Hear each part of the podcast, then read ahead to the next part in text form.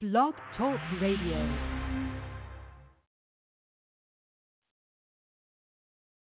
It's February 3rd, 2020. Hello and welcome to Working for a Living radio show, where Progressives for Change present opinions that matter. Tonight we're joined by co-host Jeff Brown. I'm your moderator, Leroy McKnight. Please remember, good leadership is never about power and control, but rather for the honor and the privilege of serving the members in the interest of the membership.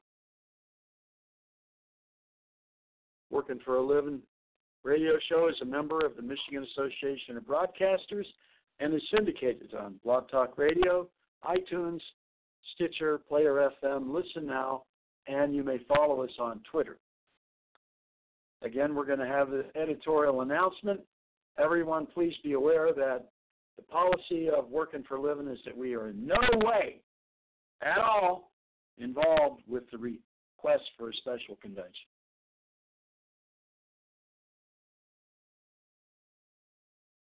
Okay. Jeff, uh, we'd like to bring him on. He's on assignment tonight, uh, and it's a Monday. We're having an unusual show here. Uh, let's see, somebody just pinged me. Okay, yeah, we, we are going to have part of the team here later. Um, but Jeff is on assignment and he is unavailable uh, to be on the show tonight. So we'll handle the announcements and then I'll keep an eye out on our rest of our team here. Um, uh, working for a living, uh, trust that everyone had a, very safe and happy MLK weekend, Martin Luther King weekend, okay, and uh, Super Bowl weekend as well. Congratulations to Kansas in their 31 to 30 defeat of the San Francisco 49ers. Go Kansas, right? Everybody there at uh, uh, Kansas and Fairfax are having a good time, and I think we even had some uh, Missouri that were supporting uh, Kansas. So everybody had their own team. I didn't have one. Uh, I just went with it.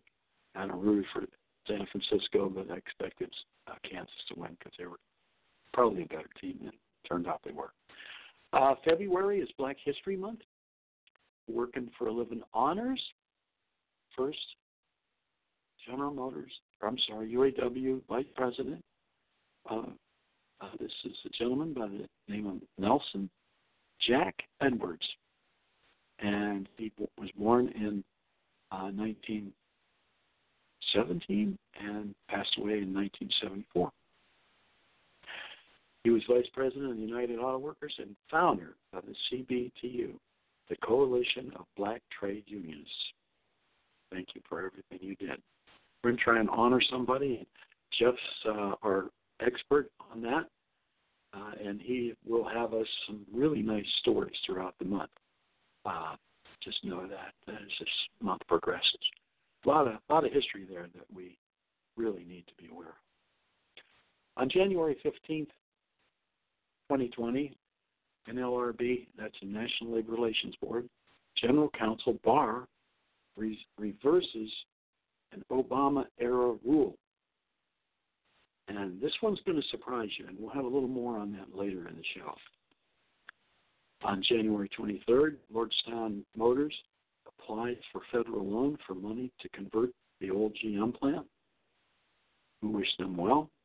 See what happens with all of that. It's in flux as we go through all of this, and it's uh, just amazing to sit and watch this and to know person people personally uh, that are having to uh, deal with all of that. And didn't move, and then took the forced move and took the voluntary move, and lot of iterations there. Everybody was able to move with their seniority, though, due to some activism by somebody you know in 1983, actually July 8, 1983. You can find an article written that uh, resulted in eventual corporate seniority. We still have one 785, uh, January 7th of 1985, for anybody hired before then, but very few people and everybody before that gets to keep their OGM data anyhow. Overall, General Motors State for those uh, in Norway and other places. by the way, thank you. Uh, we had some really interesting uh, back and forth uh, with uh, one of our listeners in Norway, and we, well, we won't say his name. Gentleman. It was very, very nice. Uh, thank you so very much, um, and much appreciated uh, on an issue we need to get clarified. And it's interesting. Uh, we'll maybe get into that down the road, but not right now. Uh, January 25th, uh, United Chrysler America asks federal judge to dismiss the GM racketeering lawsuit. Uh, January 25th, FCA intends to merge with Peugeot, Peugeot, and you will have to learn a lot more new auto brands. January 27th, Detroit Hamtramck announcement by GM President Mark Reuss. Reuss uh, and he was announcing that they're going to have a lot of uh, product there at uh, Detroit Hamtramck, otherwise known as DHAM, uh, and that's that's good for them. It was kind of rather unkind to the uh, Lordstown leadership. January 27th again, Oh, this is just fantastic. And uh, co-host Jeff Brown's son graduated from law school in what was just an amazing ceremony, and his son was number two in his class. Now there might be a decimal, well, uh, uh, uh, a hundredth of a point there somewhere that might make him three. He was number one throughout his uh, class, and then as his education and when he was a student, and just recently fell from that position, and there was uh, two people close. So I believe he's number two, uh, but we'll see in the end when the, when all the grades get uh, sent out to everybody in their position.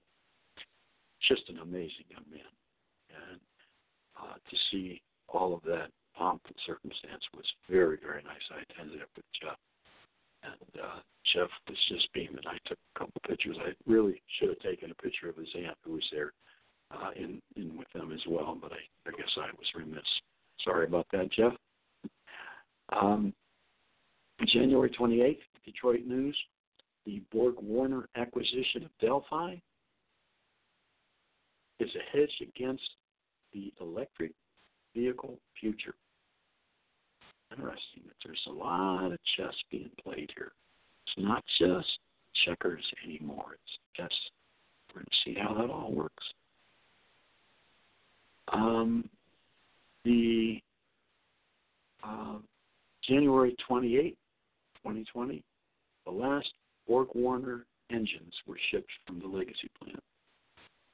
They built 91,658 127.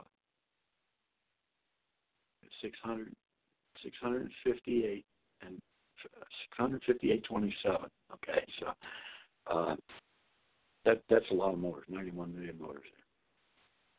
Uh, February 2nd, GM signs Article 31 charges convicted against convicted executives. More on that later in the show. That's that's kind of interesting. Uh, and there's people taking credit for it. when when we get done with our show tonight, I'm going to suggest that people won't want to be taking credit for it like they are. Uh, it's funny.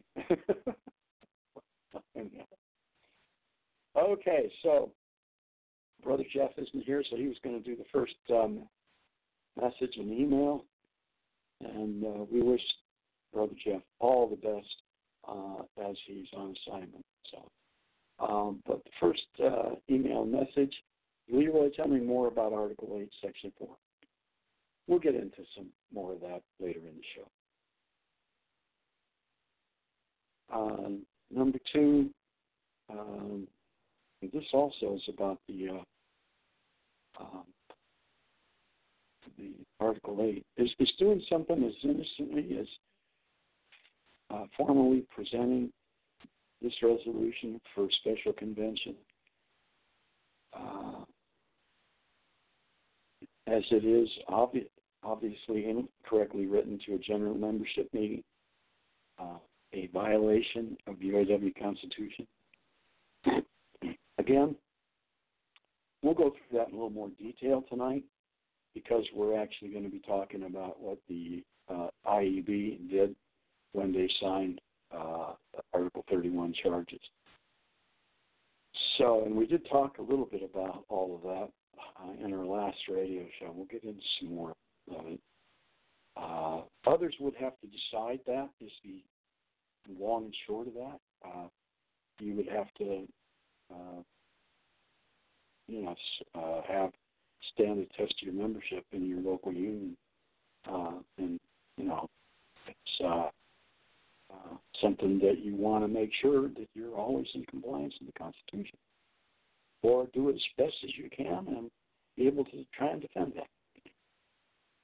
So, um, and that's all in our opinion. We don't know what others would do regarding uh, such matters, but we'll we'll see. Uh, let's see. Well, let's just bring on another friend here.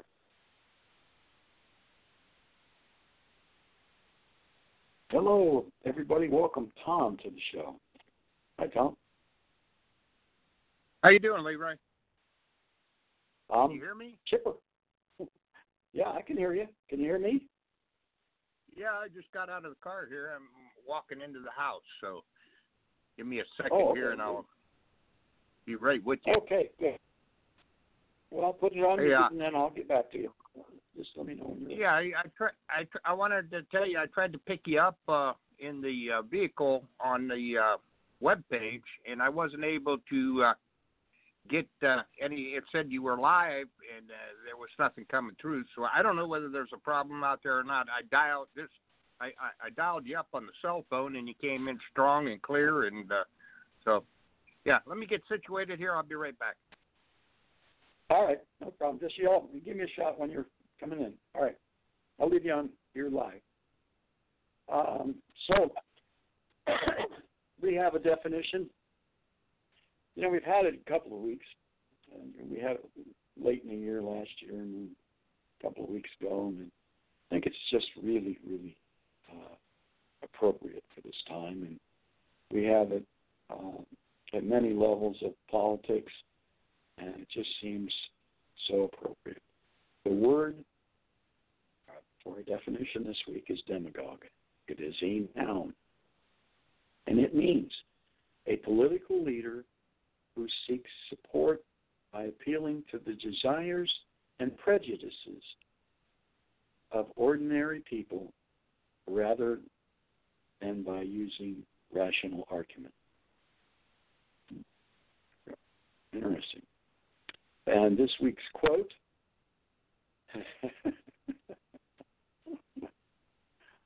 Be careful when you follow the masses. Sometimes the M is silent. The author's unknown. All right. So, well, we have. We're gonna. This is a show that we promised. We didn't want to go too long without having a show, and uh, quite frankly, last week there were a lot of things uh, after between Martin Luther King Day and and now. Uh, but last weekend, uh, Sunday, Jeff's son graduated, and I got to tell you, you know, I've got a lot of projects in in uh, the mix here, uh, and so my phone blew up. I had to get one written uh, done, and in the end, I I was right up against like six o'clock, and there was no time to put a show together at all. Uh, so, you know, you have to just, you know, bear with us sometimes because we don't just have a radio show here. We are doing a lot to help a lot of members, uh, and many are appreciative. So far, we're seven for seven on some pretty major cases. Winning, that is, for our members. Um, so, that's uh, and it's it's a joint effort. Uh, much of it's written at this keyboard, but you know this is bounced off a lot of our team before we send it out. All right. Uh, so and oh then you know as soon as the weekend was over, I don't know. I guess I got sick. I had the flu all week. I was down for the count. So still kind of recovering here a little bit myself. Uh, so we're, you know, just kind of getting our head up in bone water.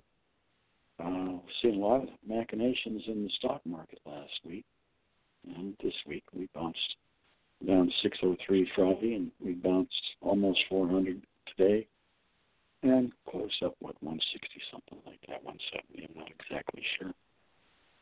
So it dropped from the high, intraday high today. We'll see what it's going to do. It can really can go either way, up or down, but um, I'm, I'm not sure. There's there's some stuff on the horizon that just doesn't look so good. So who knows? Could be positive too. Just a lot of stuff going on, a lot of movement, and this this movement here is uh, indicative of some uh, movement up or down. It's going to be pretty dramatic. Is my supposition. So, uh, okay. I can. Tom, you want to tell me how your week was? Yeah, I'm pretty busy. With, yeah, I'm I'm here. Can you hear me, Leroy? Yeah, I kind of heard some in the background there, like you might be back here. So, yeah. Yeah. If you're back, go ahead. I want to hurry because I know you're you're settling back in from watching your grandchildren uh, play basketball there. So. Yeah. But uh yeah, it went pretty good. Uh, the kids were out there playing. Uh, they won another championship over in Poland on Sunday, and uh, and uh, my granddaughter is actually I I went to a basketball game, but uh, she's a cheerleader, so I was just there supporting her and her team. So, and they uh, they won tonight against Warren. So, pretty much been pretty much with the grandkids all week, uh, other than uh, last uh, Tuesday and Wednesday. But uh, they keep me busy, keep me out of trouble. yeah. Well, it's always nice to see your grandkids and watch them succeed in uh, the things that they do. So uh, I know yours are involved in a lot of stuff between golf and football, basketball, cheerleading, all kinds of stuff. I mean, so- I don't know if they're in soccer or not, but uh, you know, I know they're they're real active and they keep me pretty busy. Uh, and so I'm pleased to be associated with somebody with such high morals like yourself. Yeah. Uh, Yeah, how- so, uh, anything else? Go ahead, Tom. No, that, that that's about it. Uh, other than uh, you know what's what's been going on out there, and and you touched on it. I was I was listening a little bit about the stock market, and yeah, you, yeah, I I got a little nervous there for a while, but uh, it's uh, possibly still it- nervous, yeah. yeah, yeah, it's it, it's it's a little scary out there. Where where are you at now? Get me up to speed here. Where are you at in the show here tonight? I mean, uh, Uh, I- I- just coming into my. I've done the the uh, the um, uh, definition and the quote, and of course Jeff's report. He's, he's uh, lined out there tonight, and then I'm starting on my report. And if you want to talk a little bit about that uh, NLRB ruling that General Counsel Barr made, that uh, advice memo, if you want to talk about that, and I'll fill in the blanks if you want. I mean, Well, usually when I need the blanks filled, yeah, when when I need the blanks filled in, I usually go to to a good source, and I, I ain't gonna mention any names, but he's he's a very good friend of mine. But uh, yeah, it uh, seems like on January fifteenth, uh, General Counsel for the NLRB reversed an Obama error uh, ruling, uh, and from what I understand, uh, this is more or less uh, not having to go through all the specific steps on a, uh, on an appeal that sometimes put us out of the six month time limit and uh, made our appeal null and void, whereas we could actually go right away with an unfair labor practice uh, without going through all the steps necessary. There are, uh, I believe, triggers that you have to start first But then if if it's not moving along, then you could get uh, go back to filing right away with the NLRB rather than exhausting your uh, normal procedures. Uh, I I didn't get any uh, further into the details. I did post some of that up there. Maybe you could fill in and uh, correct me if I was wrong in what I stated. Well, you're absolutely right, Tom. Absolutely right. I'll, I'll give you the the uh, the ruling that was done uh, on an Article 33 appeal uh, of any sort. Uh, if you believe that that is also a an unfair labor practice by a union, uh, at the same time, you used to be able to go to the NLRB directly while you had a, an internal procedure going on. And that would be filed under Title 29 USC 158B, and that's the uh, paragraph that also also gives rise to uh, unfair um, a, du- uh, a duty of fair representation, failure of duty of fair representation. Okay, that's under the unfair labor practice by a union. It's one of the elements of that paragraph. There's a lot of them. Uh, and then the Obama ruling under that uh, uh, NLRB uh, group, including their general counsel, um, st- said that if it's in your constitution or bylaws that you must go through the internal remedies before you can go out to the NLRB, National Labor Relations Board. Well, the National Labor Relations Board has a six month uh, statute of limitations from the day that it occurred. Okay, so when you would call the stat, you know, the NLRB, they go, well, it's told, it's done, it's longer than six months, and they say six months, six months, six months. You get nowhere with them because the internal remedies can take 18 months, 24 months. You know, it gets pretty long uh, when people aren't answering your question in a timely manner. Well, uh, this current attorney, I'm sorry, general counsel Barr, he was the son of the attorney general, take, took a look at that and said, this isn't fair to the membership. It's really fair to the leadership of the union because they don't ever have any culpability. Okay, in our process in, in the UAW, you have to bring it before the membership, Article 33. Then it goes to the International Executive Board, and then it would be appealed to the uh, Public Review Board. And then you could actually take it to an outside court, but you need to get a letter to sue. It's my right to sue, letter of right to sue from the NLRB, and that's my understanding. But that might be I might be incorrect on that. But um, in in any regard, the uh, at the end of the PRB public Re- public review board, it's our UAW highest appeal level. At that time, you have the opportunity to go out to the outside court. And under the Obama ruling, you would have to wait until that occurred, and then you would go to the NLRB, and they would say, "Oh, it's been 24 months since the occurrence," and you would be timed out because they have a rule, statutory limitations of six months. So now, having again uh, articulated that, the appellate process, uh, when General Counsel Barr wrote his advice memo on January 15th, and Brother Tom was all over this. He said, Leroy, this is a big deal. I says, yeah, it is a big deal. We already have people that have contacted our team uh, asking us what this means.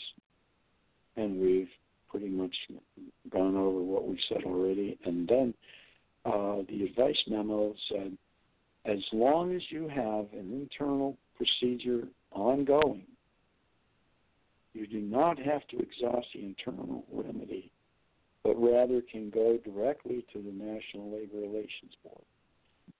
We've had two cases that have been affected by this ruling, since the 15th that we've assisted people with. Okay? Now, these are people that are in distress in their in their work. So we we do help. We give a little guidance. We haven't written a, a word in these cases, but we've given some guidance as to the new ruling, and everybody's pretty pleased about that because this, you know, it's, it's surprising. This is something that really does jump out and help the membership, union membership, as opposed to, you know, guarding the union leadership. Okay, representatives. That's interesting. You got any more on that, Tom? No, but it it, it seems kind of funny. On the fifteenth, we go in that direction where they're labor friendly, and then uh, on January the twenty fourth, the day after my birthday, uh, the NLRB, Trump's NLRB, then then uh, reverses decisions and starts restricting uh, union buttons when you're organizing in the workplace, and that's just wow. I don't where's this shit going, or where, where where's this coming from? And also, I had a birthday surprise, twenty third, so I, I don't want to run all this together, but uh, looks like General Motors is loaning more money to uh, Lordstown Motors, and more and more does this look like a, a shell game here to me. I don't know, but uh, yeah, there was uh, two things right around my birthday, Leroy. As you know, my birthday was the 23rd, so. Uh, yeah, and, and, happy birthday, Tom. I got it. I got it. Happy birthday, Tom. just, just send money, Leroy. Just send money. I, that's all. I'm tired of the peanut butter jelly sandwiches. I got it. Everybody thought we were mad in the last show. No, not the case at all. We just go back and forth with some banter now, and it's a lot of fun. It, it, behind the scenes, this is a lot of fun. Uh, everybody has a pretty good time with it all around here. So, um, but yeah, uh, we'll we'll work on getting some more of that money. You see, we talked about the stock market. Uh, I guess I should explain uh, that the uh, uh, stock market uh, circuit breakers uh, are in, you know, they exist, and just let me tell you how they work just briefly. Um, and as as of today's close, and I won't give you all the numbers. Well, I guess I will. If it if something happened tomorrow, which I, we don't think that's going to happen, maybe soon, but not tomorrow. Okay, in our opinion, at least my opinion. Uh, and I have a, a spreadsheet that I've written a long time ago that calculates all of this. The first down move would be for 7%, up or down. And I don't want, you know, it can go up. It could go up, 7%, could go up. But it can go down as well. And the first move, either direction, or the total move, well, let's just stop. The first move would be down to 26,412, 26,412. And today we closed at 28,399.81, so 28,400. So first move would be 26,412. And that's a 7% move, and you'd have a 30 minute interruption. Okay, and after 30 minutes, they'll start back up again. And if it's still moving in either direction, it'll go possibly go another 13%. And on the downside, which more than likely we would see this uh, occurrence, uh, it would go to 24,708. That's 13% down. We have another 30, 30 minute interruption. Okay, and then after 30 minutes, it would start back up again, and it would have the ability to go 20%, and that would halt for the day, and that would go 22 down to 22,720 for a total minus of uh, 5679.96, which is 5680. Okay, we're, for four cents, we're going to call it 5680. And then likely the next day, as, as we did in 29 and 87 and 89 and then 98, I think, whichever date, might have been 97. Uh, it was 97. Uh, we had a follow through and the follow through was probably going to be another oh, 1,300 points, roughly, 1,250, looks like. And then it's going to start to bounce a little bit, and we'll see what happens with all that. But if you see something like that, don't get too excited because it will come back to some degree. And the top is probably in from what we're looking at, but we don't know for sure. And, you know, if it's going to go down, you know, you'll see a little bounce after that. And you can make your own personal decision on what you want to do. But that's the those are the volatility circuit breakers, and they exist. That's um, uh, a movement of seven percent, a movement of thirteen percent, and a movement of twenty percent. And we're not Debbie Downers here. We're just trying to be pragmatic. You need to understand what this is all about. You know, this this whole top pretty much in. We've seen them a nice head and shoulders in some of the major indexes, and that means there's you know it's you know can it go back up? Who knows? We've seen these head and shoulders patterns before. So, um, that's kind of the long and short. And Tom kind of wanted me to go through that a little bit so everybody understood. Um, there's a chance of that occurring. There's it's high probability. We don't know what's going to cause it at all. we don't think it'll be tomorrow. Um, we've had two down weeks, so the weekly bars are indicating down. Uh, so this would be the third down week, and that's typically when we have these things occur. So we'll see. Who knows for sure? Uh, but you know, we're we're trying to make enough here to buy Tom steak now and then. oh well. you Michigan guys. you Michigan guys are after us. so I had another question, Leroy, uh, and, and, and yeah, uh, I meant to ask. I, I meant to ask you the other day uh, about the uh, FCA uh, asking a federal judge to dismiss the uh, GM racketeering uh, uh, thing. So I, I, I didn't have much to fill in the blanks on that. I was wondering if you could uh, add any information to this so when people ask me, I can give them a correct answer. I tried to find out, and uh, for some reason, I, I couldn't get an answer from anybody. And being you're so close up there in Michigan, you might have an answer for us. Why is GM asking the judge to dismiss the FCA uh, federal uh, the guy handling the federal uh, FCA case rather federal case. Yeah, it's, FCA is the one asking asking the uh, uh, court to dismiss it. General Motors filed yeah. a racketeering case against FCA uh, because they felt that they were disadvantaged in the uh, um, negotiations in 2015, especially 2015, where they got some special dispensation. And actually, there were people that trying to make GM and FCA merge together. So that's my understanding. And so uh, now GM filed this case. Um, it's not good for the UAW. Okay, at all because if racketeering racketeering has disproven pretty much outright and in front of everybody, uh, it then gives the uh, Justice Department come in and take over the UAW like they did the Teamsters some a couple decades ago.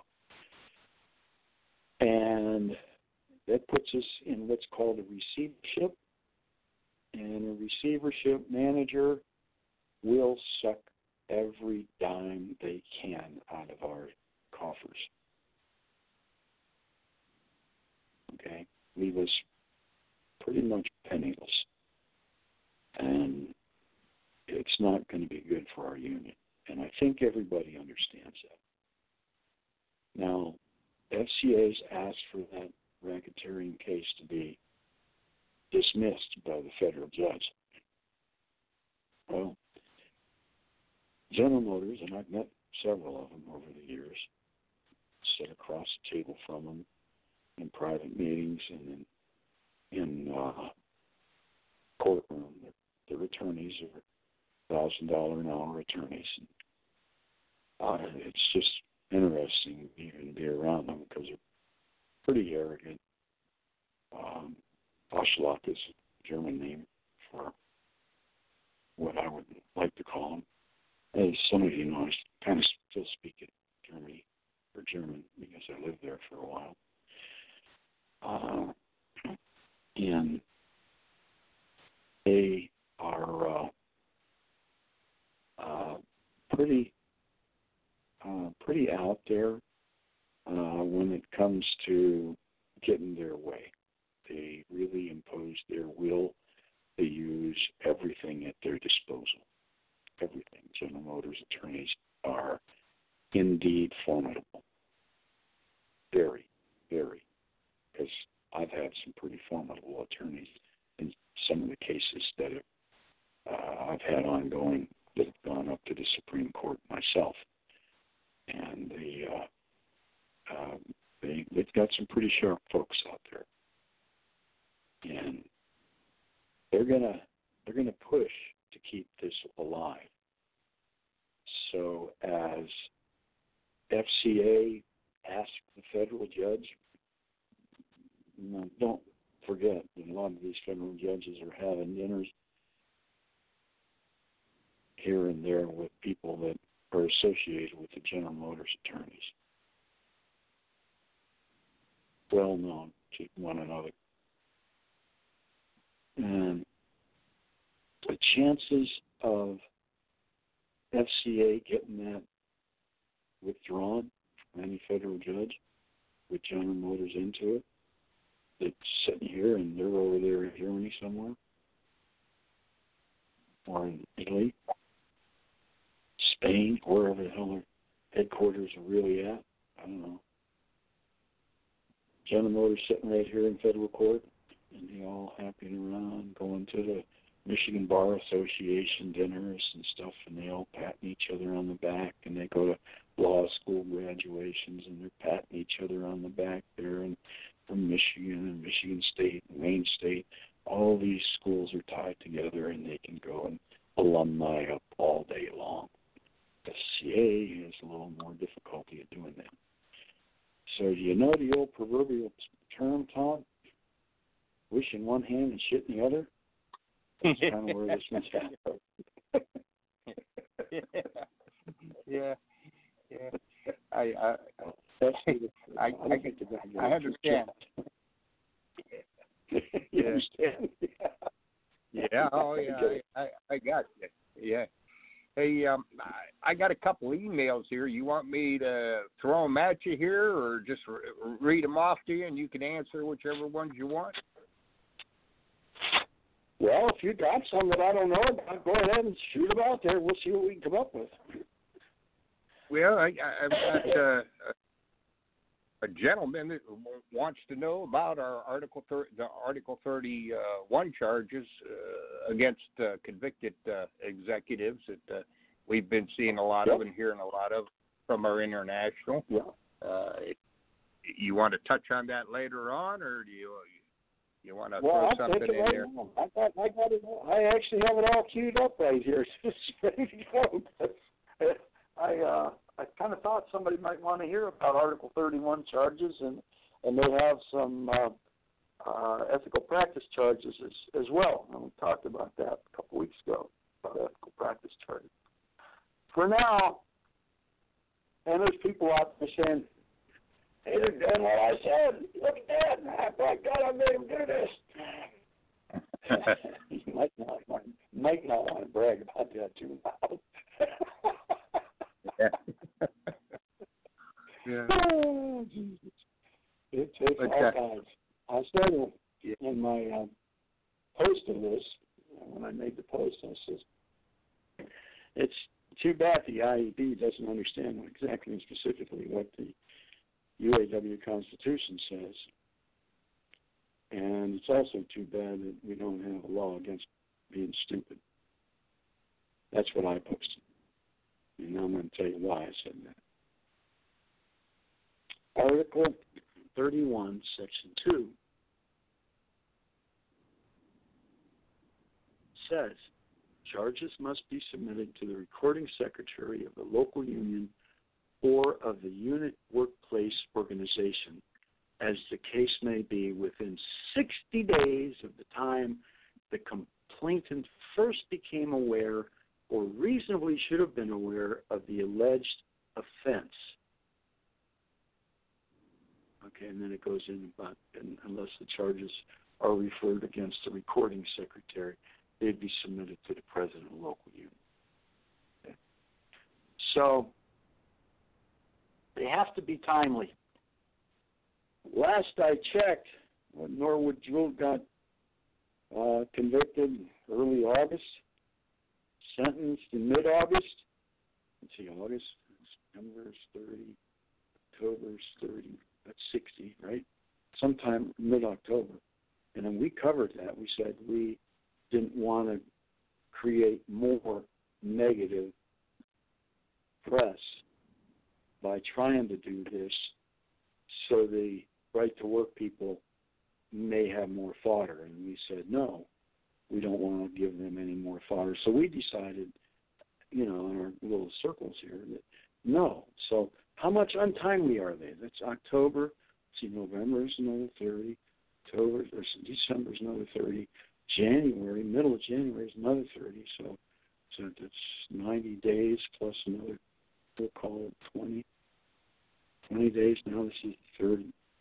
So pretty close to uh, three and two thirds months tardy. Wow, about 100 days tardy, maybe 105 days tardy. So if you're telling everybody that this is your idea to do this now, oh, I'd, I'd put put put the brakes on those coming across your lips because you ain't doing too good with that. Because if you told them to do this in a tardy manner, I I just don't know that I'd be bragging about that. Um, the other thing says that the uh, uh, charges, uh, that's the 60 day portion of it. Um, you know, how you, Article 31, Section 3 has uh, A, B, C, D, and E. Now, I've defended a lot of people on, on such things as Article 31 charges. I'm pretty good at it. And I'd be pretty good at prosecuting it, too. You can get good at it. You can do both sides. And uh, A says they must, the charges must, uh, I'm sorry, the charges do not state the exact nature of the alleged offenses required in Section 1 of this article. In other words, you have to detail what they did. Okay, what part what what did they do? What did uh, and just what they did, whatever. And then B says that that uh, that they're not valid or they're to be considered improper if the charges are untimely under Section Two of this article. Okay, now you heard 60 days. So, in my defense of, of this, uh, and all the listeners, if I were to defend this, I would raise the fact that without a question, B applies. The charges are untimely under Section 2 of this article, and then they're to be considered improper. End of story. You can't even go forward if the charges are improper. You got to know what this Constitution. I keep telling everybody, this Constitution is a very powerful document. It's voluminous. It has all kinds of cross references in it. Okay? And these people, the IEB just signed this document for charges against people that were, you know, charged, you know, some of them a year ago, two years ago. One lady, they think, I think they had her out there two years ago. Got charged and, and convicted. I know Norwood Jewell because I keep track on him pretty tight because he screwed me a number of times and I'm kind of pushing back. I'm having a good time with this. Hey, Leroy. Unfortunately, what? I guess that's something. I just yeah, I hear you. I just got something popped up on the screen over your last statement, and the guy wants to know since what you're saying, the uh, International Executive Board is in violation of their own UAW constitution. If That's they're out of time limit, okay. Right. Uh, no, it just popped. It just popped up on the screen. A guy just dinged in here, and uh, he's he's he's listening along with you, and he says he's he's getting a good education here tonight. well, we we try to educate a lot of people, uh, and if you don't know, uh, you know, we'll try and tell you, and if we don't know, we'll try and go find out for you. But um, uh, the the the next thing in your your uh, uh, your uh, uh, questioner there uh, is that uh, the, these um, and this is this is true for a lot of people. Okay, uh, this is it could be improper if the act complained of does not sustain a charge of violation of the Constitution or conduct unbecoming of a member. Okay. In other words, you have to have had a charge in these charges that was a violation of the Constitution, and it must also, well, or, or, I stand corrected. It must contain a charge of a violation of the Constitution. And that goes back to the thing that we were talking on the Article 8, Section 4 if you're if you're touting this Article 8, Section 4, and it's in violation of the Constitution, we'll get into that a little more later. But if it's in violation of the Constitution, are you in violation of the Constitution for supporting it? And subject to losing your membership. Other people have to determine that. That's called a trial committee. But I'm going to tell you, as a defender of people, on Article 31, eight, I'm seven, I'm sorry, seven of seven. Okay, we're doing pretty good here. That it violates the Constitution.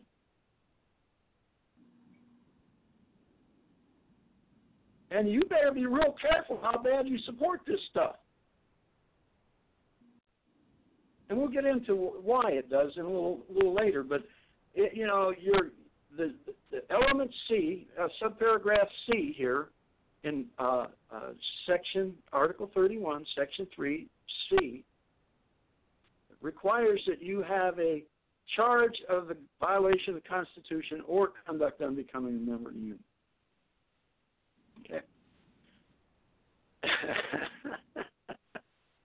All right. Now, the other thing that they charge under this Article 31 is a uh, violation of the ethics uh, ethical practices code.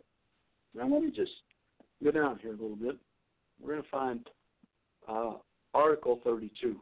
We're going to give you an education. I've been just kind of a little bit innocuous about this. Didn't really want to tell everybody, but we're just going to start showing how, how screwed up they are how bad they really are. Article 2, Section 4. Good.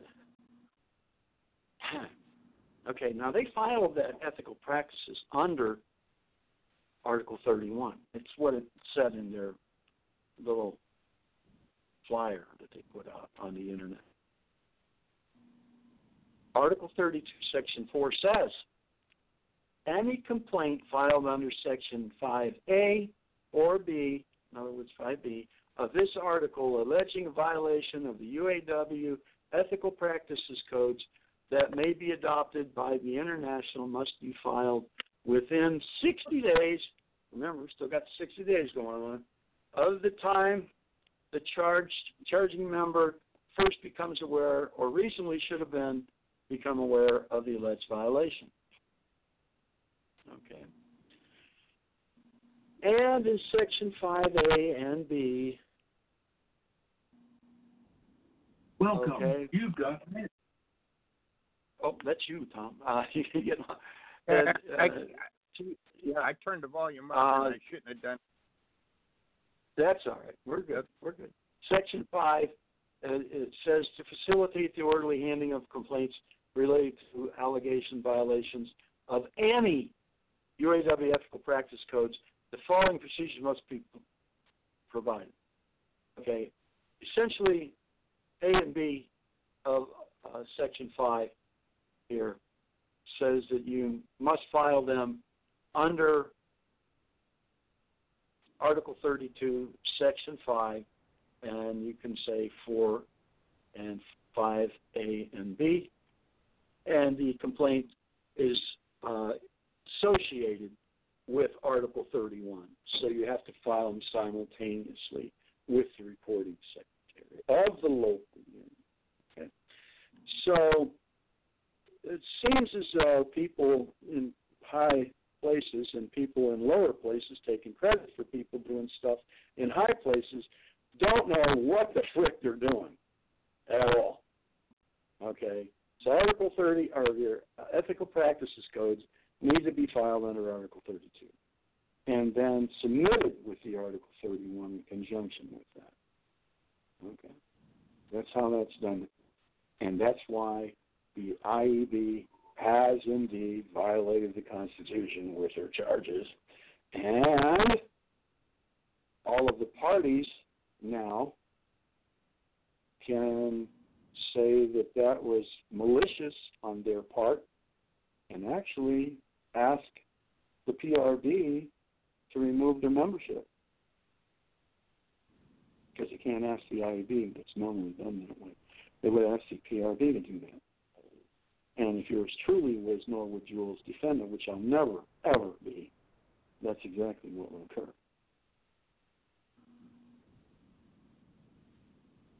Okay? So I hope that answers the question that uh, you posed there, Tom. Um, you, uh, Well, well, he said he, he, he's got a good, good, a better perspective of what's what's going on now after that ex- explanation. But he also uh, sent me another email, and he was curious as to he uh, uh, was notified several weeks ago on a, another program that uh, that uh, you had filed an appeal um uh, against the uh, ratification uh, uh, vote uh, of 2019. Right. And he was asking me where that stands, and I said you'd have to. I told him back, I, you're going to have to ask Leroy because that was quite a lengthy appeal. And for my, I told him from what I understood, it's at the uh, uh, public review board, or it was sent to the public review board. But I said I would bring it up with you, so maybe you can get get us up to speed with that. Uh, a few listeners out there are asking, so. Okay, and you know, I, I know everybody's angry. You know, Tom, we we know, and, and quite frankly, we're angry. Okay, and that's why we're doing what we're doing. Okay, I'm I'm writing it all because I've got that background. Okay, but everybody around is supporting this stuff. Okay, so uh, first of all, the uh, appeal is again on this week's radio show page.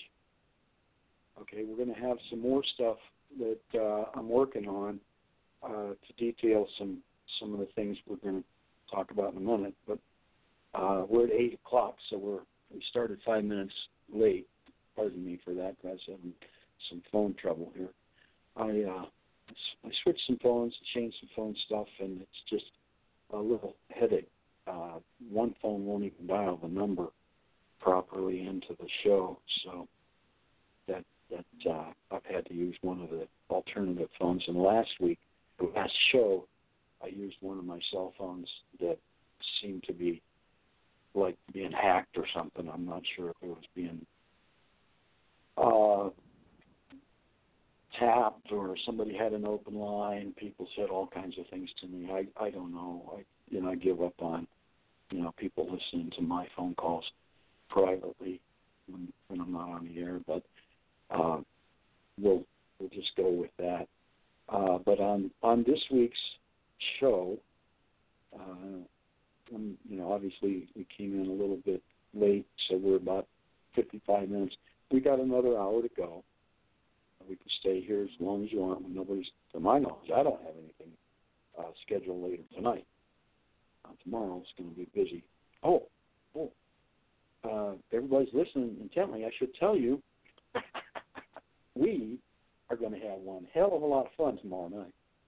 You see, the Republicans are going to come out and give a speech for the State of the Union. Tuesday, February 4th. That's tomorrow.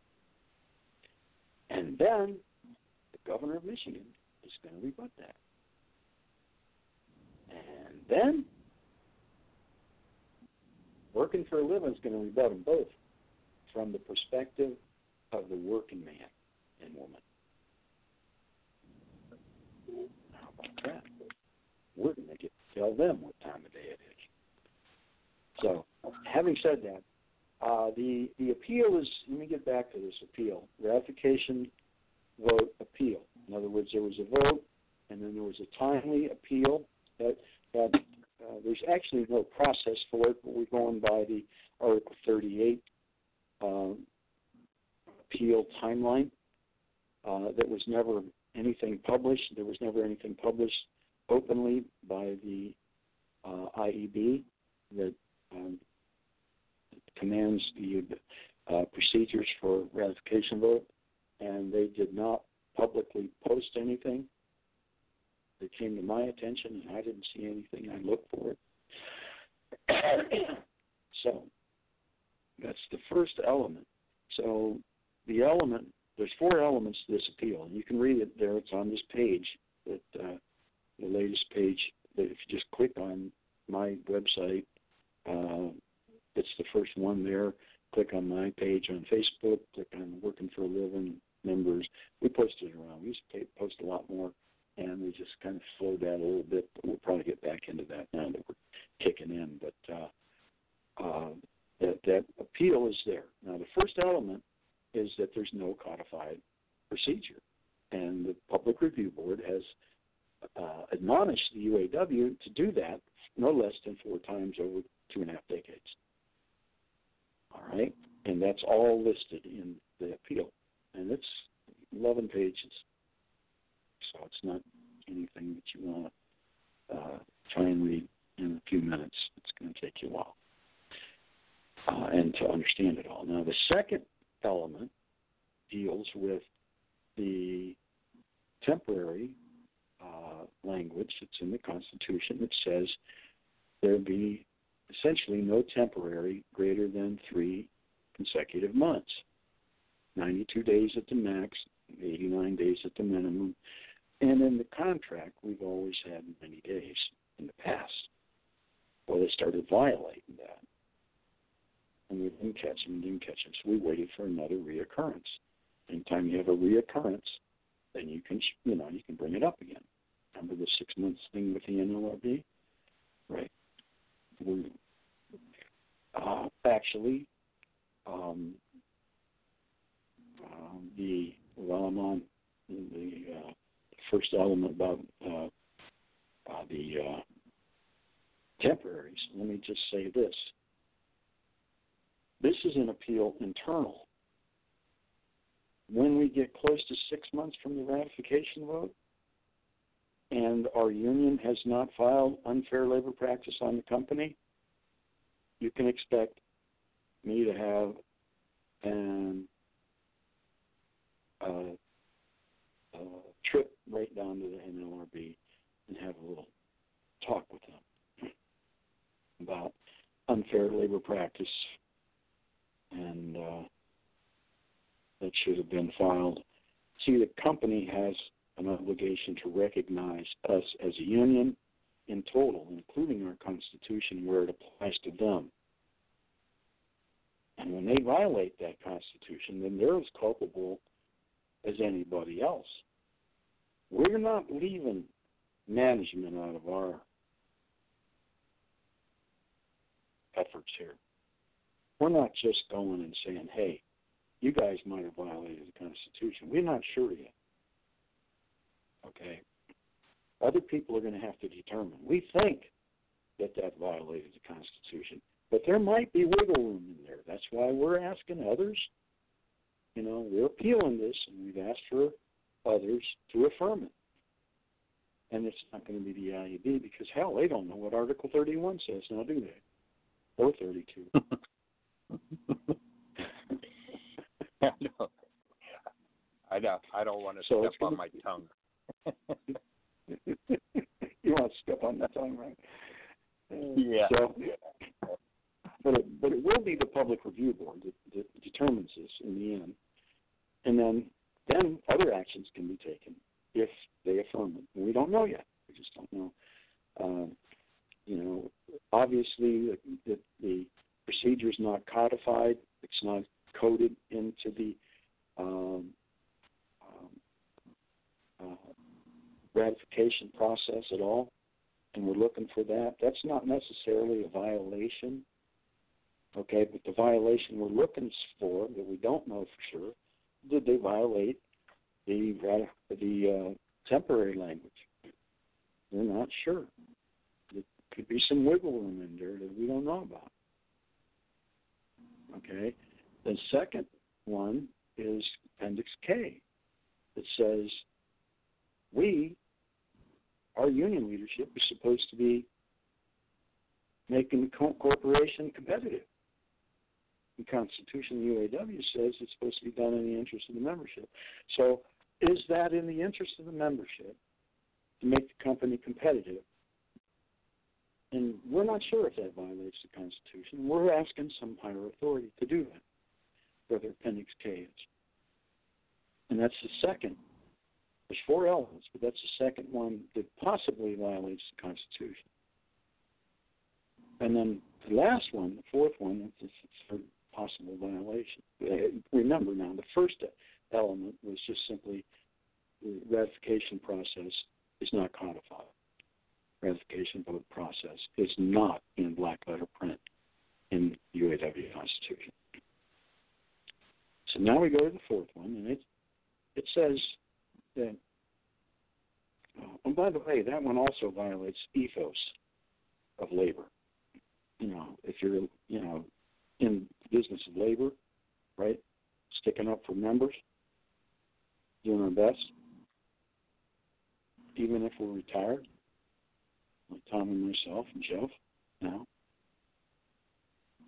we're still trying to help the membership when they're disadvantaged in ways. We don't stand up and start yelling when somebody corrects at us and say, "Hey, I got this and it's a grape." No, we'll tell them it's a grape. You got to go find somebody else to help you. Because that's not going to carry water around here. But if it's a true grievance, we stand up and we try and help. Okay, and that's the difference between a lot of people running around out there saying, "Oh, yeah, you this, you that, you got this, and you can go do this." Well, maybe, right? So the fourth one in the UAW Constitution says we must enforce all laws. That includes federal, state, and local laws, municipal municipal laws.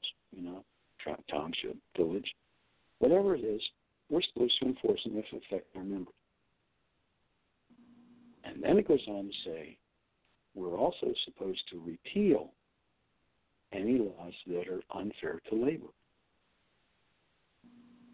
Okay? And in codified in the UAW contract is some language that is uh, quoted in there as the public or the, the uh, Pension Protection Act of 2006, and it's vir- virtually verbatim. And it allows our pension in the UAW, because it's in all three major uh, Detroit 3 contracts, it says that if your pension falls below 80% funding, that your pension's going to get reduced by 50%. And then there's another reduction below 60% funding, and that goes to zero. We think, we think that that's uh, a law that is unfavorable, unfriendly, unfair to labor. And it should be, we should be working to repeal it, not to affirm it by putting it in a contract. again, that's arguable, and we think it's a problem. Uh, these are potential. We've identified these as potential, potential violations of the Constitution, and we won't know, and that'll start the 60-day window when we find out for sure when the PRB gives us their decision. Okay? All right. Now, that's what's in that ratification vote appeal. Of course, it has the highlight signing sheet on there, too. That persons that signed it, but not limited to just those persons. Actually, assistant regional directors would also be culpable for having uh, been participatory in the approval process and the also the uh, negotiating process uh, because they have people at the, uh, the table. So that went through my local union. They ignored it, and after you know a reasonable period of time, I uh, appealed that, saying that they ignored it and they're in violation. I'm still considering whether I should go ahead and charge them, and I have uh, until near the end of February to do that. I mean, we could we could just have everybody on the whole damn union on Article 31 charges because they're so stupid. And I don't know where the legal department's at. I mean, they're they're the ones over here supposed to keep this Constitution and and everybody in line here. And uh, there's a keeper of the contract that's an administrative assistant to the president. I don't know where the hell they're at. God, they need help really bad. So Well, it was a appeal to the IEB. Go ahead, Tom. You got something? They're they're probably quite busy with the with the uh, corruption uh, stuff that's been coming out, and uh, uh, the everyday business, uh, what they probably call this everyday business of appeals by the membership, probably have been brushed to the side. Well, that's true because we've had some of those that took an extra long period of time before we got our decision, our favorable decision, by the way. So I want to thank them for those, but uh, you know, you gotta you gotta stay on top of your game here, gang. So Well, I'm, Uh, I'm, I'm sure this appeal, uh, this this appeal, Leroy, that you filed, we'll put it right back in the ballpark for them to be looking at uh, after you get the uh, rendering from the public review board. Uh, and, well, uh, the let me, let me- yeah, yeah, let me just say, right, we got to get through the IEB first. Uh, it was sent to them with a request slash demand that they recuse themselves because they may be the object of constitutional violations. And I simultaneously, as required, sent a copy to the Public Review Board. But it's not at their level for adjudication yet. We got to wait for the IEB to reasonably give them some reasonable time in order to do that. And if they don't, then by God, the local union is going to fall in the same thing they did in violation for not not handling it. But we will then forward it for adjudication to the uh, public review board, and then we'll wait and see if they affirm what we uh, you know alleged here. And they say yes, these are violations of the Constitution because we asked. We said we don't want to have another national vote.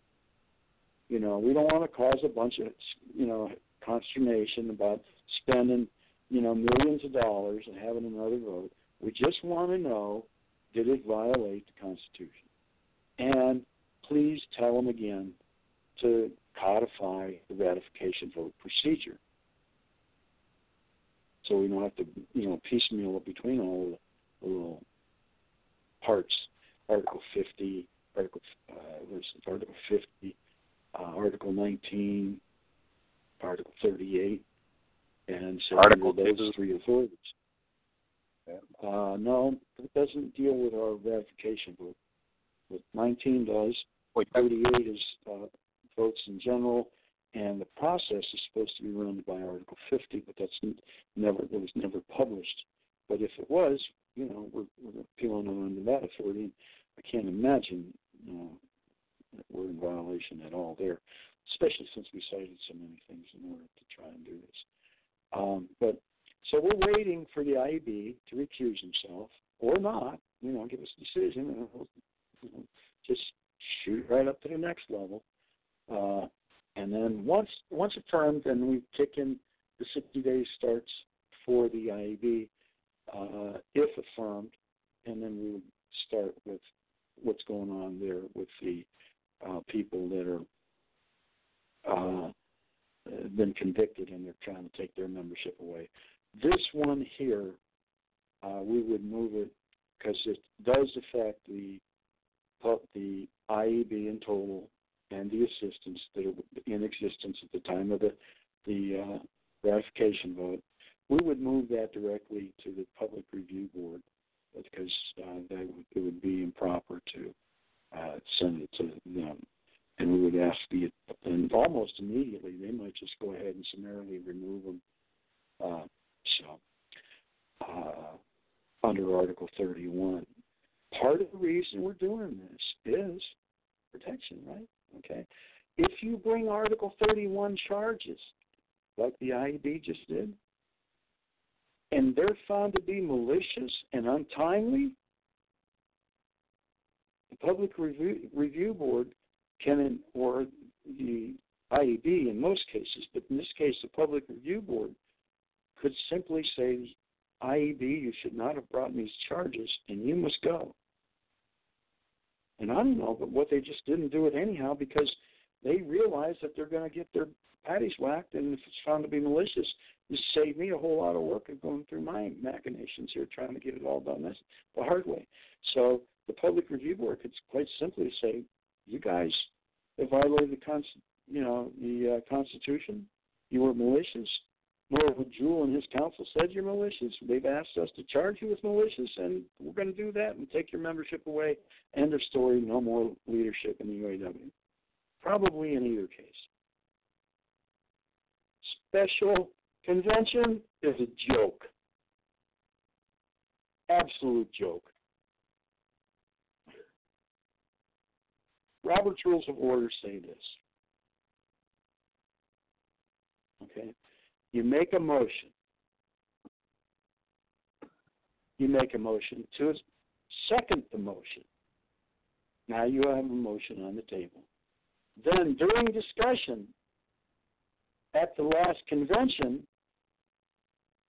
one of the people talking loud and saying nothing made a motion while a motion was on the floor and he was ruled out of order. Everybody goes, You did a good job. You kicked your butt. What are you wrong for not taking your motion up? No, they were absolutely correct in not taking his motion up.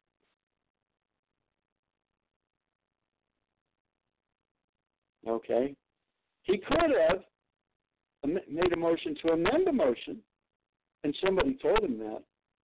And now, in this resolution that he wrote, said we want to have amendments to amendments. Well, let's just back up a little bit. So you can't make a motion while there's a motion on the floor.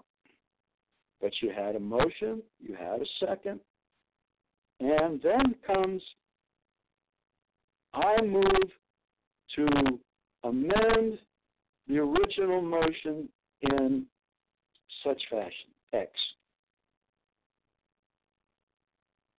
Okay? And that's an amendment to the motion.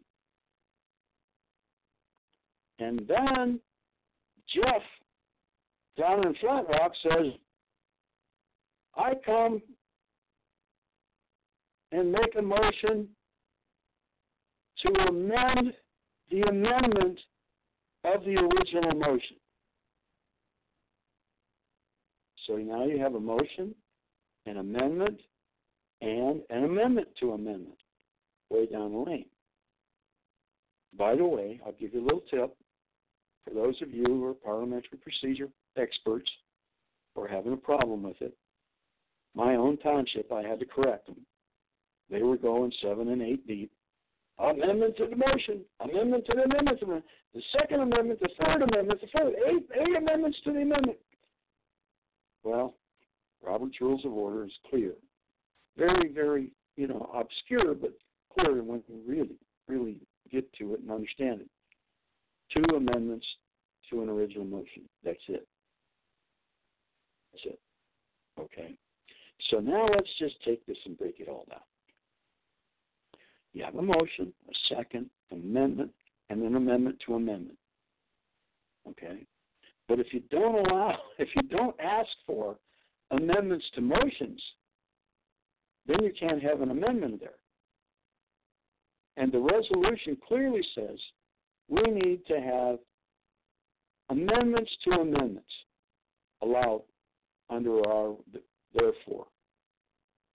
Be it resolved, we want to have amendments to amendments.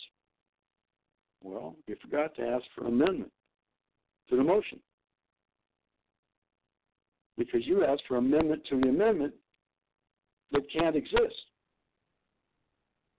Because you, in the end, they're supposed to only be talking about specific items as in the resolution itself. Unspecified amendments.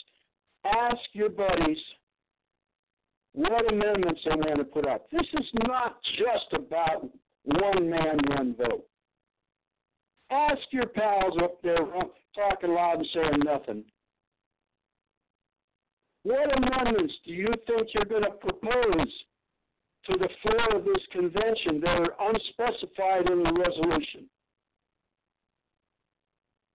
By the way, that's the thing that violates the Constitution because Article 8, Section 4 says you must specify exactly what you're requesting, and you may only talk on that specific issue or those very defined specific issues.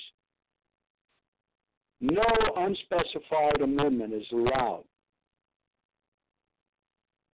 But ask them what that is. First of all, that's that violates the Constitution, and that then, if you go back to our earlier discussion on Article 31, Section 3B, requiring a violation of the Constitution, which that is, unspecified amendment is a violation of the Constitution. Be very careful of what you're doing here, folks. I'm warning you because it ain't going to end pretty. Not because of me. Somebody's actually going to take it up eventually and say, you know, listen to that radio show. I'm about sick of this stuff. And it might even be the IEB. We're just going to charge everybody that was in this.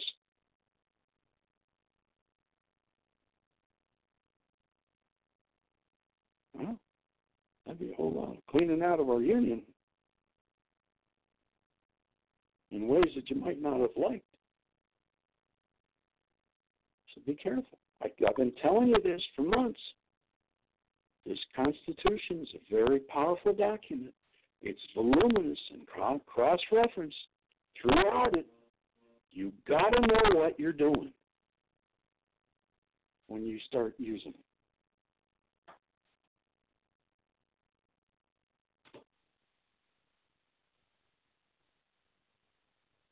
Um, well, it's somebody said they missed the show. Not really. so, uh, hey, we're on a little late here. So much. This is this is funny. this is, so much for a Oh, short, short show, right? Short show. yeah. Yeah. You gotta love it. Just Yeah. gotta love it. Yeah. let, me, let me just answer this. Just have some fun. All right. Not really. It's still going on. Well. okay. God help us. Um, I don't want to know who you're talking to. I really don't. you know who it is. Yeah. Yeah, I know who it is. No, I don't. And, and tell Yeah. tell them from me to uh, I didn't get a chance uh, other than in writing, but I, I'm really proud to be associated with uh, uh, a gentleman whose son uh, exemplifies what the father does on an everyday basis and congratulate him. I understand he had high honors at the celebration you two were at uh, a, few days ago. So if he's listening, uh, tell him I really mean this. This is not uh, lightly taken. I, I, I mean, I, I am so proud of your son and what he's done, and it, it just shows uh, uh, what kind of upbringing he came up in uh, to do what he had done. So. Uh, I won't mention no names, but I think you know who I'm talking about, and I think he knows who I'm talking about. So, right, right, right. It, it, well, Jeff's son graduated from law school, and there, there was a lot of pomp and circumstance, and and more important, see, lawyers are judged in, by the the ranking of their uh, uh, their their, pla- their their place, their GPA they're they're graded by that and judged by that once they're out in the the, the real world working for a you know for in law uh, legal practice. And the big firms are looking for the top you know five people. Jeff, you know, arguably number two, but might have slipped to three. We don't know. He was number one almost the whole time. So that is a, high distinction. When I mention that to other attorneys, as I've seen them throughout the community, them Jeff's son graduated from law school, and then I mention number two, and they perk right up. You know, they they really, yeah. This wasn't you know sixty or seventy, ninety. This is two. It's a big deal, real, real big deal. Um, and uh, listeners, this this young man is sharp. He's sharp as tack. I mean, you know, I, I assess a lot of people, as Tom has over his years. You, you go in and you assess the situation, and uh, from a leadership position, and you really got to measure them up pretty quick. And as you know, some of you know, I was a political party leader, and you know, I'm I'm in there assessing whether the uh, words that they wrote about how much they support labor actually marry up with who and what they are when they sit down in front of me. And you got to do that pretty quick. Only got up out of one meeting. I only had my fill and left one meeting and said, We will never support you because of who and what you are here, not what you said in your letter. Uh, and believe me, there's a lot of that vetting that goes on when your cap department says that this is an okay person, usually they've done a lot of hard work to find out that they are. Not always, but most of the time. I know when I was around uh, as um, regional cap coordinator for 11 counties, they had to measure up. Believe me, letters would come in and we'd have face to face including with Jennifer Granholm when she wanted to be Attorney General, which, you know, was an easy no-brainer to say that to President Stephen Yokich when he called me five minutes, um, two minutes after she, she left my my office and 30 seconds after she got out of the building, he called me and he asked me, "Is she she electable?" I says, "Yeah." Went on to describe it. He says, "Just want to know if she's electable." Yes, a couple issues, we're square on those. She understands, and we're, she's going to be good. She went on to be Attorney General and later Governor. So that's that'll come out in my book when that that does come out pretty soon. Uh, it's an interesting read, by the way. Um, so uh, uh, we have uh, uh, we've talked uh, about the appeal, about the Article 31 charges by the IEB, how they are in violation because of 60 days, how Section 8, uh, Article 8, Section 4 is supposed to be specific and it's not, and because of that it violates the Constitution and subject charges. And then others would have to determine whether you'd lose your membership or not started to say why we didn't just say these violated the Constitution, and only that they possibly violate the Constitution, and we seek others to to uh, make sure that they, you know, that they uh, uh, that are far more learned. Learned. While I'm good, there's others far more learned than myself. Why did we do that? Why did we wait? Ask to wait, and ask for others with higher authority to affirm or or not. Because if you're wrong in bringing charges, they can be deemed malicious and they can come and take your own damn membership. Something that the IEB should have thought long and hard of before signing this shit on Sunday.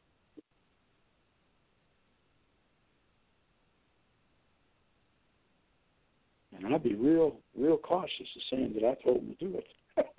Because this person, men in my, anybody I'm associated with, is doing it. Uh, others are. So it's just a rather interesting moment in people's lives. But you see, somebody gets told they can't make a motion to a motion when there's one on the table, and they hear about amendments to amendments, and they don't even know the process of how a motion is supposed to go through the procedure. And we've educated you tonight a little bit on Robert's Rules of Order. A motion, make a motion. First, you got to be recognized, right? To be recognized, I recognize you. I make a motion, to such and such. Okay. I move the following. I move to second it. I move to amend the motion, the original motion. I move to amend the amendment to the original motion. If you don't have an amendment, you can't amend it now, can you? That's what the resolution calls for. God, oh God, Jesus, I just, oh Lord, oh, I did a good job. I'm really helping you people. God help us. You're terrible. and then they want to elect new delegates, and they can elect delegates as as it might adjust according to the uh, per capita roles that each local has. Okay, they have to check that according to Article Section 9. But that's only to make an adjustment if you're short a delegate because of all the movement. For example, Lordstown won't have any delegates, right? Maybe one for the the uh, uh, amalgamated units is still there, but Lordstown uh, 11, 12 charter disappeared at the ratification of the the uh, vote contract. Article, or yeah, the paragraph eight said that without any further action by either party, the charter will cease to exist. If you didn't submit local union demands after June 27th. Did you see any local local union demands, Tom? No, but there again, I'm inactive. But I I don't know of anybody that uh, has supported uh, that fact. So, uh, quite possibly. I uh, told a lot of stuff. Yeah, I didn't see any. I get told a lot of stuff around here. Some of the stuff I wouldn't Yeah. repeat. Uh, you know, I, somebody said, "Well, you know, I I met my president because he this and that and this and that." And I says, "Well, you know what? You might not know everything that's going through that president's desk, and that decision might have been, you know, something that he couldn't make public. At the same time, you know, has to re- represent the members in the best interest. So that decision might not be what you wanted it to be, but it was in the best interest of the members based on what he knew that he or she, that they, he or she knew that they couldn't tell you. So I'm, I'm I'm hard on presidents, but I'm not as hard on them as somebody might might think because stuff goes across their desk that they they really can't tell you. Personnel stuff, for example, they just can't tell you. yeah. You know, so but uh, anyhow, uh, so yeah, but they can't elect all new delegates. That's just simply somebody's pipe dream. Um, Yeah. I- you know, the election of the delegates remains the same. That's what it says in the Constitution. Okay, It remains the same. It means that the way they were elected for the regular convention is not going to be different from this one. It's the same delegates, with the exception of applying Section 9 that says you got to do a per capita roll test. And like I said, Lordstown would be substantially lower, and places like Fort Wayne, you know, Flint Truck Assembly, um, Wentzville, Fairfax. I don't know if Fairfax took a whole lot on. Bowling Green would have, you know, possibly more delegates. Uh, you know, so you might pick up, you know, a delegate or two based on that, that kind of movement. You know, you move 2,000 people into three or four different local unions, and you might pick up a, a delegate at each local, but you're going to lose them in, in, in Lordstown. The numbers are going to be essentially the same. It's just a matter of voting strength for each local. That's all. That's it. So, having said that, uh, did you have another email, Tom? Yeah, I, I just I actually got two. But, uh, I give you the first one. Uh, it, it just popped up about five minutes ago. Uh, they want to know since you're so close to the uh, problems uh, or the issues up in the the uh, Detroit area, they wanted to know if uh, if and when uh, Solidarity House is going to open back up. If you've heard anything about the Solidarity House uh, being reoccupied. But first, the police have to release it. So the investigation's still going on with arson. As far as I know, I haven't heard anything different. Okay, and it's then gonna be a the. It's going to be. I, I expect the insurance company will they'll, they'll rebuild it. It's just a matter of how long. But you know, the FBI's got their their fingers in this now. So yeah, they, for some time. So what- the the other question was uh, Region One C and the and the uh, filling of the seat for, and I think you went over it uh, previously for the uh, regional director out of One C. Was it One C? one C. Uh, Yeah. what, well, I'm sorry, it's one D. It's one D. One C merged into one D last time. They didn't want to merge it again. That's my understanding. Now there's an appeal. First of all, there's an appeal on the Region Five decision to merge. Okay, uh, that's being appealed by the president of UAW Local Union 2250 Wentzville. Gentleman, I think his name is Glenn Kage, President Glenn Kage, and he's appealed that. Okay, so, So- we might not see that one get merged. We don't know if we're going to back down on that or not. And there is current vacancy because of um, Gerald Kariem moving to vice president of FCA. Uh, there's a vacancy at Region 1D. Okay, and we're still assessing whether or not to field a candidate there. It's my district, it's my region, and I'm um, undecided as what to do. I don't want to get in a situation where they give me death by a thousand cuts just because I'm sitting in some chair, and that doesn't help the membership. Seriously, Tom. Wow. mean, no, you know, Oh. You know. I mean, they wouldn't kill me literally, but you know, they they just you know, all of a sudden your your appointments don't get made because oh, Leroy's there at the regional director's office, right? So I know how that game gets played. Uh, but we're undecided on that. There's uh, we we we have candidates. Uh, we just don't know whether we want to put them into the the fire. It does take money, uh, and uh, a lot of money, and we're not going to put somebody up and just let them get slaughtered. It's not going to happen. Yeah. Well, the re- the Uh, reason I was laughing, I wasn't laughing at you, but uh, is that s- scenario that you just ran by to the folks out there Oh, yeah. is similar Yeah. to what happened down here at Lordstown. Very, very similar Right. to what which, which described. So, Right.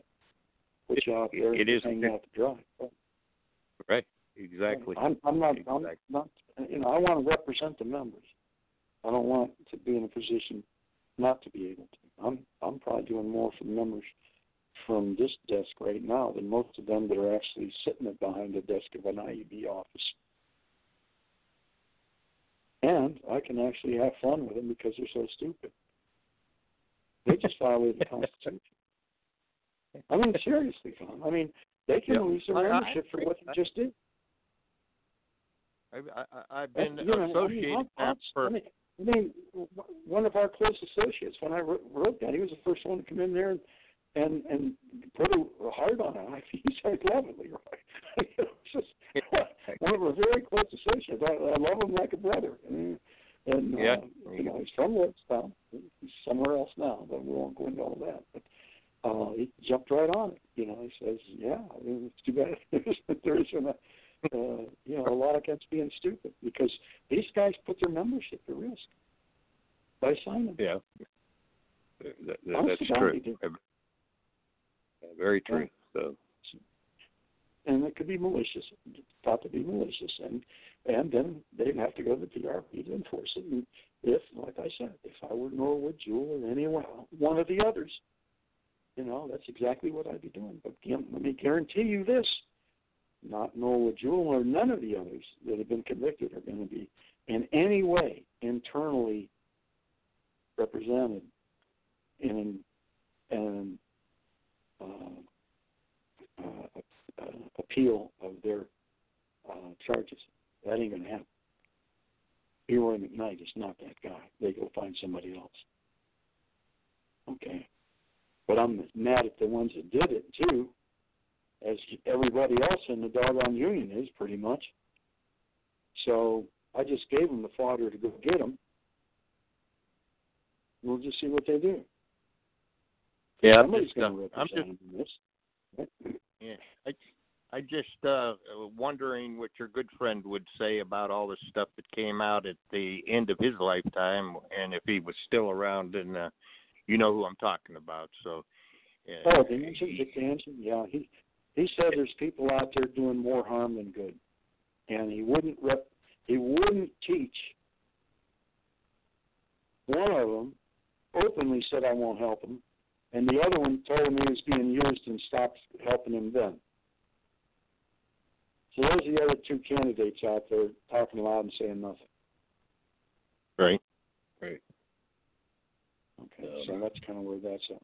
And D'Angelo was spot on with that. He said in his last last radio show on another radio show, different different whole program different. He said there are people out here doing more harm than good by being involved. They don't know what they're doing. Hell, the IEB doesn't even know what they're doing. so, did, you have that? Did you say you had another email, Tom, or not? Second one. No, the the the, the second one was about Region One D. Oh, the Region One D. Yeah, yeah. We're going to sit Yeah. and watch that for a little bit. We'll we'll, we'll give it to mid, mid next week. We're starting to get pretty tight on time, so uh, early next week we'll we'll have a decision whether or not to send somebody. Yeah, so believe me, if we send, if we send somebody to run, uh, myself or somebody else, but likely not me, uh, because I'm a firebrand and they come after me.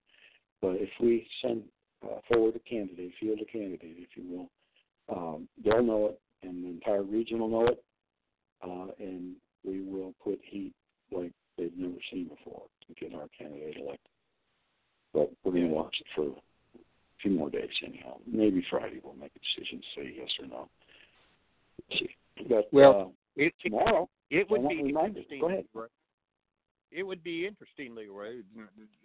Their feet are on the fire right now as to what extent that would uh, they would uh, put a firewall up, so to speak, if if a candidate would challenge the uh, the caucus.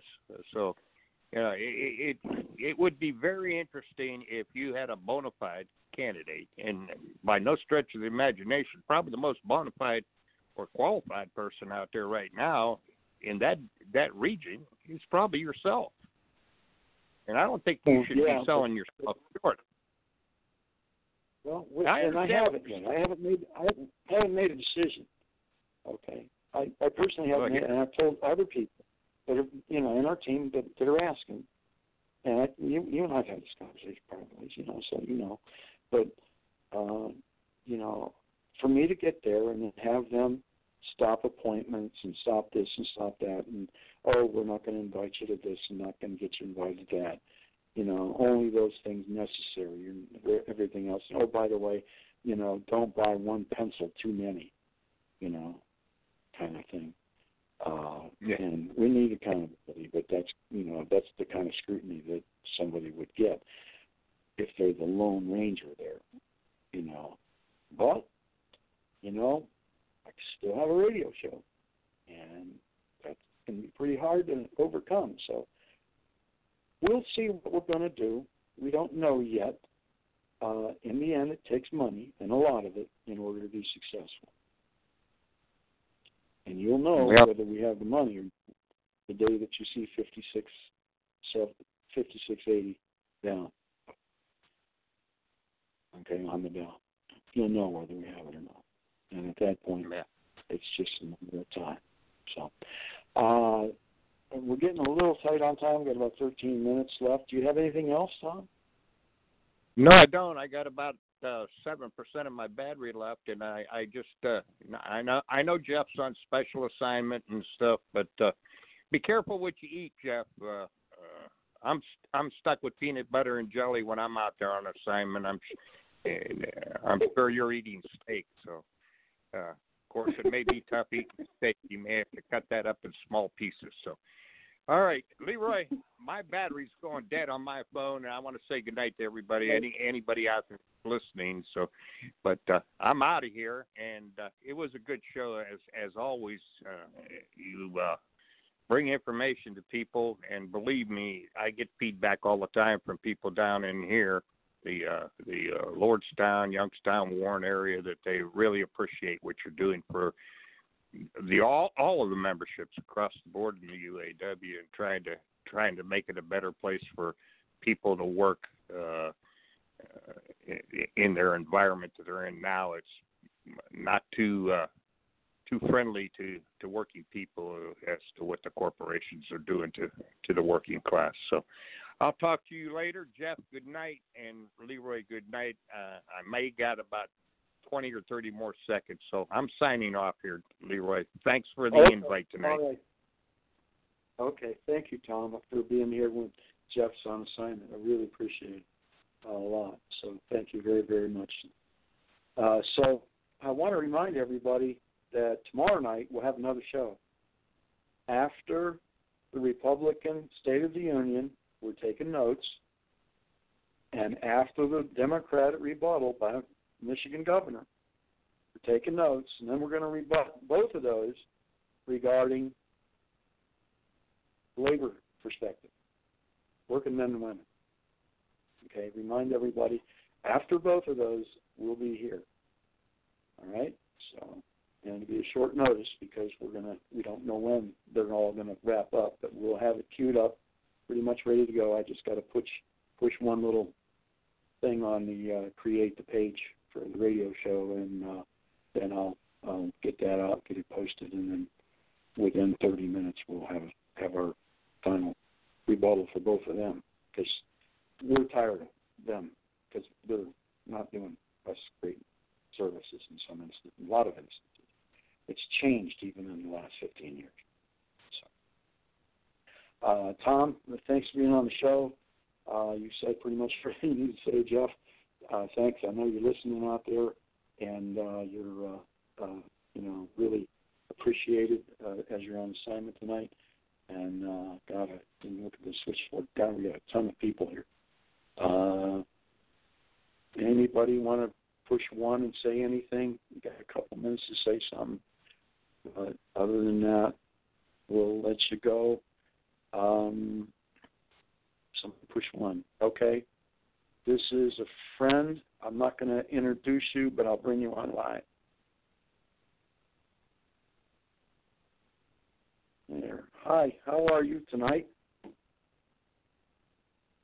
Just go ahead and talk if you want. You pushed one, and I brought you in. I'll take you back out. All right, thank you. All right, thanks a lot. Okay. Let's get them back into listen mode. There they are. They're back in listen mode. I think they got scared when they realized they were on, on the air. Uh, and I didn't think that was somebody who wanted to be on the air anyhow, but you never know. If they push one and they want to be on, we'll, we'll give them their, their opportunity. Uh, having said that, uh, good night, uh, global listeners. want to thank you. Want to thank uh, the Canadian and Mexican Mexican listeners. Uh, we want to thank all the U.S. union and non-union listeners, all of our UAW listeners. If you found value in this show, please tell just one more person about us. Have fun. Stay safe in the coming week. God bless each and every one of you. Good night, listeners. Good night, everybody in the switchboard. I didn't realize how many of you are here. God. Good night, Tom. Good night, Jeff, on assignment. Have a great week, everybody. And we'll see you tomorrow night after for the rebuttal of the uh, State of the Union. So that ought to be a lot of fun. So tune in tomorrow. Good night, everybody. End the show now.